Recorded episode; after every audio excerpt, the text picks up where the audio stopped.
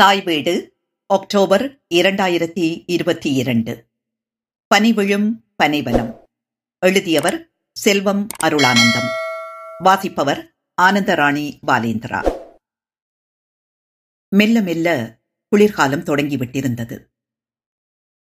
எப்ப போறது எப்படி போறது என்று ஒன்றுமே தெரியவில்லை.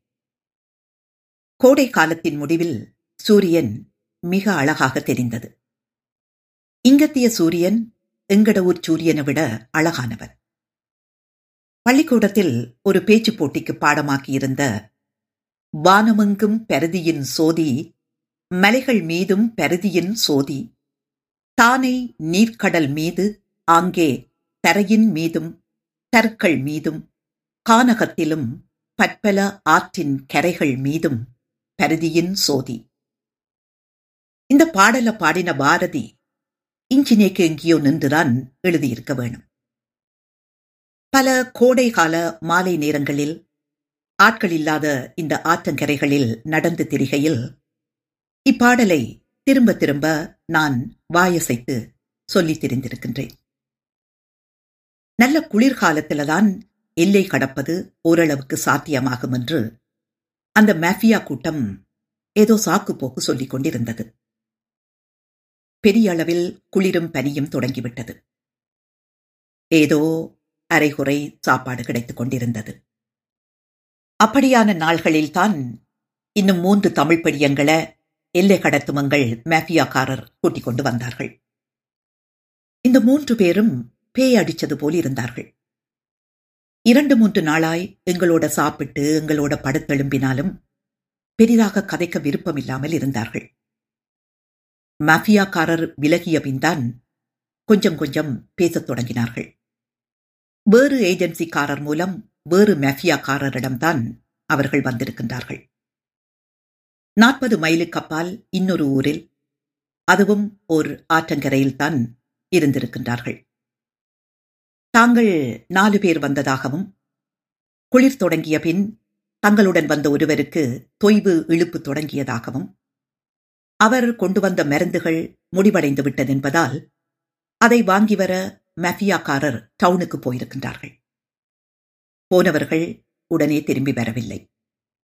ஒரு இரவில் அந்த பெடியனுக்கு இழுப்பு கூடி துடித்து துடித்து செத்துப்போனான் இவர்களுக்கு என்ன செய்வதென்று தெரியவில்லை. இரண்டு நாட்கள் பிணத்துடன் இருந்திருக்கின்றார்கள். மூன்றாம் நாள் வேறு வழியின்றி அவர்கள் இருந்த வீட்டுக்கு பின்னால் பனியை தோண்டி அதற்கு கீழே புதைத்திருக்கின்றார்கள். இதற்கு பிறகுதான் மஃபியாக்காரர் வந்திருக்கின்றார்கள். விஷயத்தை கேட்ட அவர்களும் பயந்து விட்டார்கள். எப்படியும் விஷயம் போலீசுக்கு தெரிய வரும். தொடர்ந்து சிக்கல்களும் வரும் என்று எங்களை வேறு ஒரு இடத்துக்கு அழைத்துச் சென்றார்கள். அதற்கு பிறகுதான் பணம் கொடுத்து உங்கள் மேஃபியாக்காரரிடம் எங்களை கைமாற்றினார்கள் என தங்கள் கதையை சொன்னார்கள். எங்களுக்கும் வேறெந்த வழியும் தெரியவில்லை.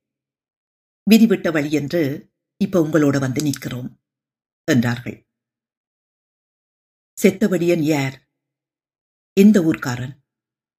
அவன் இறந்த விடயத்தை அவர்கள் குடும்பத்துக்கு அறிவிக்கிற வசதி இருந்ததா? என்றெல்லாம் நாங்கள் கேட்டோம். எங்களுக்கு அவன் ஒரு மாத பழக்கம்தான். வடமராட்சி பக்கம் ஏதோ ஒரு ஊர் என்று சொன்னவன். கொழும்பில ஏர்போர்ட்டில அவனை வழி அனுப்ப பெரிய குடும்பமே வந்து நின்றது. குஞ்சு குருமனாய் நிறைய சகோதரர்களாயிருக்க வேண்டும். எல்லோரும் அழுத வண்ணமே வழி அனுப்பினார்கள். எங்களோட இருந்த நாள்களில் அவன் தன் குடும்பம் பற்றி பெரிதாக எதுவும் பேசவில்லை. அடிக்கடி ஆல்பத்தை எடுத்து தன் குடும்ப உறுப்பினர்களை பார்த்துக் கொண்டிருப்பான். தங்களுடைய வீட்டையும் காணியையும் ஈடு வச்சுத்தான் வெளிநாட்டுக்கு வெளிக்கிட்டேன் என்பான். இரண்டு கிழமைக்குள் போய் சேருவீர்கள் என்று சொல்லித்தான் ஏஜென்சிக்காரன் பணம் வாங்கினவன். இத்தனை நாளா போச்சு. எப்ப போய் சேர போறோமோ? என அங்கலாய்த்து கொண்டிருப்பான். அவன் வீட்டுக்கு நீங்கள் அறிவிக்க இல்லையோ? என்று கேட்க என்ன விசற்கதை கதைக்கிறீள் நாங்கள் எங்க நிற்கிறோம் என்று எங்கள் வீட்டுக்கே அறிவிக்க வழியில்லை. இதுல அவன் வீட்டு விலாசம் சொந்த பந்தம் எதுவுமே தெரியாது. அவன் கொண்டு வந்த கொஞ்சம் உடுப்புகளையும் அவனோட போட்டுத்தான் புதைச்ச நாங்கள். பாஸ்போர்ட்டையும் இருந்த கொஞ்சம் அமெரிக்க டாலரையும் மெஃபியாக்காரர்கிட்ட கொடுத்து விட்டோம். தனி கரியேக்க அவன் உடல் வெளியே வரப்போகுது. எங்களில தான் பழி வருமோ தெரிய இல்லை அதுக்கிடையில நாங்கள் எல்லிய கடந்து விடுவோம் என்று நம்பிக்கை தெரிக்க கதைத்தார்கள். உண்மையிலே அவர்கள் சொன்ன மாதிரி ஓர் உச்சமான பனி கொட்டுற நாளில் நாங்கள் அந்த ஆத்தை கடந்தோம். காயமே இது பொய்யடா காற்றடைத்த பையடா என்று சொல்வார்கள். காற்றடித்த ஒரு வட்டமான வள்ளம் போன்ற ஒரு சாமானில எங்களை இரண்டு இரண்டு பேராக ஏற்றி மெட்ட கரையில் நின்று கயிற்றை பிடித்து இழுத்தெடுத்தார்கள். ஆறு பெரிய ஆழம் இல்லை. கடக்கிறதுக்கு கஷ்டமான தூரமும் இல்லை. ஆனால் பேயே பயப்படுகிற இருள். தண்ணீர் கூட சத்தம் வைக்க முடியாத குளிர். இஞ்சால கரையில் இரண்டு பேர் அங்கால கரையில் இரண்டு பேர். ஒரு சத்தமும் இல்லை. அந்த அலுவலை செய்தார்கள். உலகத்தில எங்களைத் தவிர வேறு மனிதர்கள் இல்லை என்ற மாதிரியான அமைதி அங்கே இருந்தது. கரை கடந்ததும் கருத்த போர்வைகளால் எங்களைச் சுற்றி அனுப்பி வைத்தார்கள். நினைவுகளில் மயக்கத்தில் சிவமோகன் எங்கே ஒரு கடைக்குள் புகுந்ததை நான் கவனிக்கவில்லை. நான் தடுமாறிக்கொண்டு நிற்க சிவமோகன் என்ற பெயரைச் சொல்லி கூப்பிடுவது கேட்டது. நான் அவர் குரல் வந்த திசைக்கு போக அவர் ஒரு கடை வாசலில் நின்று கொண்டு நீ பின்னால வருவாய் என்று நினைத்து உள்ளுக்குள்ள போயிட்டன். என்ன யோசனையில் நிற்கிறாய்? உன்ற சோகத்தையும் எல்லாத்தையும் மாத்திரன் பேர் என்று அக்கடைக்குள் அழைத்துச் சென்று அதன் மேல் மாடிக்கு போனார். நானும் அவர் பின்னால் போனேன். மேல் மாடி ஒரு பார் போல் இருந்தது மெல்லிய வெளிச்சம். ஐந்தாறு பேர் அங்கங்கே கதறைகளில் இருந்தார்கள். மேடை போன்ற சிறிய தளத்தில் இரண்டு மூன்று பெண்கள் ஏதோ பாடலுக்கு ஆடிக்கொண்டிருந்தார்கள். என்னையும் தான் இருந்த ஒரு கதிரைக்கு பக்கத்தில் இருக்க பண்ணினார் சிவமோகன். என்னென்ன இது? என்று கேட்டபோது வெறும் டான்ஸு தான் உடுப்பில்லாத டான்ஸ். என்று கூறி புன்னகைத்தார். நான் திரும்பி போறேன் அண்ணன் என்று சொல்ல என்னை பார்த்து முறைத்தார். நான் பேசாமல் இருக்க பியருக்கு ஆர்டர் பண்ணினார். எனக்கும் போனால் என்ன இருந்தால் என்ன? என்ற மனநிலைதான் மறுப்பு சொல்லாமல் ஒரு கிளாஸ் பியரை குடித்தேன். முன்பு வைன் குடித்திருக்கிறேன். பியர் குடிப்பது இதுதான் முதல் தடவை. சரியான கசப்பாக இருந்தது. அதன் பெயர் டின்னில் பதினாறு பதினாறு என எழுதியிருந்தது. சிவமோகன் என்னை பார்த்து சொட்டு சொட்டா குடிக்காமல் சும்மா இழு. சில இரவுகளில் என் பழைய ஒரு காதலிய நினைச்சு இந்த பதினாறு பதினாறு பியரில பதினாறு டின் குடிச்சிருக்கிறேன் என்றார். அப்பொழுது சிறிது வெளிச்சம் அதிகரிக்க மூன்று பெண்களும் ஆடத் தொடங்கினார்கள். ஆடி ஆடி மேலாடியை மெல்ல மெல்ல கலட்டத் தொடங்கினார்கள். சிவமோகன் இதற்கிடையில் மூன்று டின் குடித்து விட்டார். உவளவ உதெல்லாம் ஒவ்வொன்றாக கலட்டி முடிய எப்படியும் விடியும் என்று சொன்னார். அவர் நிறைய தடவை இந்த இடத்துக்கு வந்திருக்கிறார் போல. அங்கு வேலை செய்பவர்கள் அவரை தெரிந்தவர்கள் போல் நடந்து கொண்டார்கள். நான் ஒரு ஞானம் பெற்ற ஞானி போல் இருந்தேன். ஆனால் உண்மையில் ஞானி சிவமோகன்தான். அவருக்கு இதெல்லாம் பார்த்து பார்த்து அழுத்து போன காட்சிகளாக இருக்க வேண்டும். நான் என்னுடைய கவலைகளை மறக்க வேண்டும் என்ற உயர்ந்த நோக்கத்தோடு அவர் இருப்பதாக தெரிந்தது. கட்டாயப்படுத்தி இரண்டாவது பியரையும் குடிக்க பண்ணினார். எனக்கும் குடித்தால் நல்லது என்றுதான் பட்டது. கொஞ்சம் வெறி வர அளவேணும் போல் இருந்தது. நான் பெண்கள் ஆடிய மேடை பக்கம் திரும்பவில்லை. நான் ஒழுங்காக இருப்பதற்கு பத்மினி மீது கொண்ட காதல்தான் வழி நடத்தி கொண்டிருந்தது. அவளை பற்றி நினைக்க கண்ணீர் ஓடியது. இனி வாழ்க்கையில் பார்க்க முடியா பிரிவு? என்மேல் எவ்வளவு நேசம் கொண்டிருந்தாள்? இது ஒரு பக்கம். மற்றது அந்த குடும்பத்தின் செருக்கு. நானும் வசதியாயிருந்தால் உயர்வாயிருந்தால் இப்படி செய்வினமோ என்ற வெப்பியாரம் எழுந்து கொண்டிருந்தது. இப்போது ஆடிக்கொண்டிருந்த பெண்கள் மேடையை விட்டு இறங்கி ஒவ்வொரு மேசையாக வந்து ஆடினார்கள். இப்போது மேச்சட்டை இல்லாமல் வெறும் மார்போடு இருந்தார்கள்.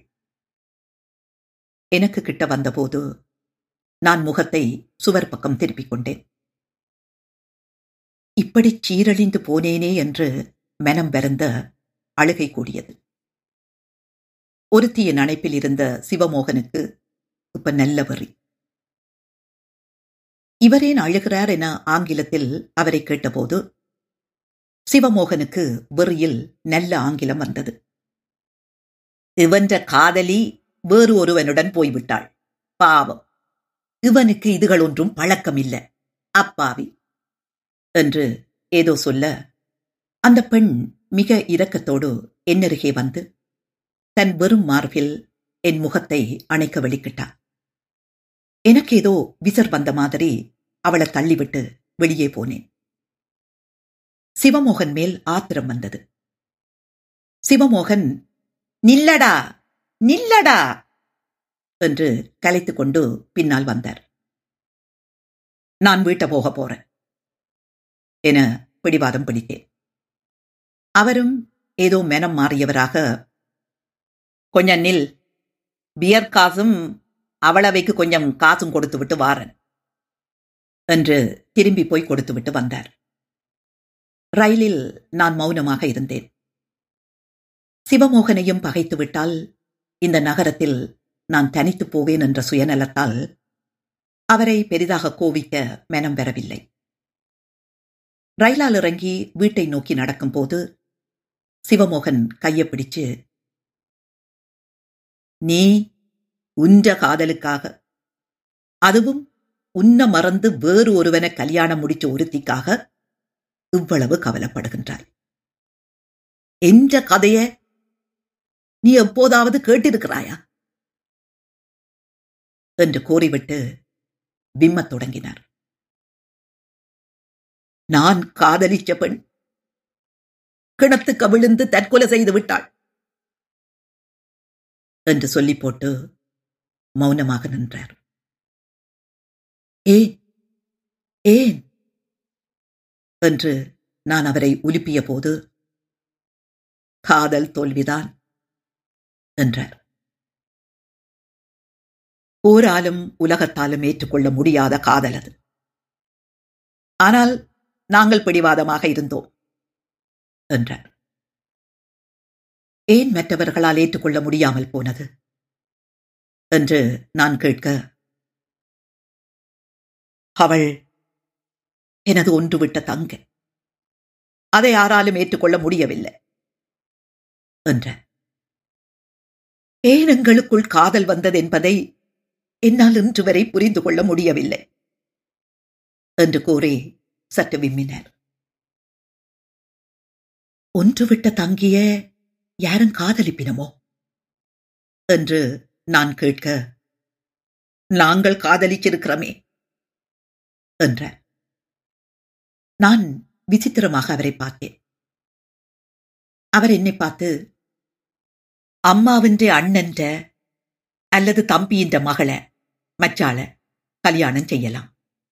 ஆனால் அம்மாவின்ற தங்கச்சின்ற மகளை கல்யாணம் செய்ய இயலாம். தமிழர் என்ற விசித்திரமான இந்த சட்டங்களை விளங்கிக் கொள்ள முடியல. இந்த விஷயம் ஊர் முழுக்க தெரிஞ்சு பெரிய அவமானமாக போச்சு. அவளின்ற இன்னொரு சிறிய தகப்பன் ஆட்களுக்கு முன்னால ரோட்டில வச்சு அவளை இது சம்பந்தமாய் கேட்டு அடித்து அவமானப்படுத்தினர். அன்று ராத்திரியே அவள் வயல் கிணத்துக்குள்ள குதிச்சு செத்து போனான். இதை சொல்லேக்க அவற்றை அறைக்கு கிட்ட வந்துவிட்டோம். அரைக்கதவில் தலையைச் சாய்த்து குளறியாழத் தொடங்கினார். அவர் நல்ல வெறியிலும் இருந்தார். இப்போது நான் அவரை தேற்றுகின்ற நிலை. கதவை திறந்து அவரை உள்ளுக்குள் அழைத்து போனேன். தனக்கு இன்னும் குடிக்க வேணும் போலிருக்கின்றார் நான் அதட்டினேன்.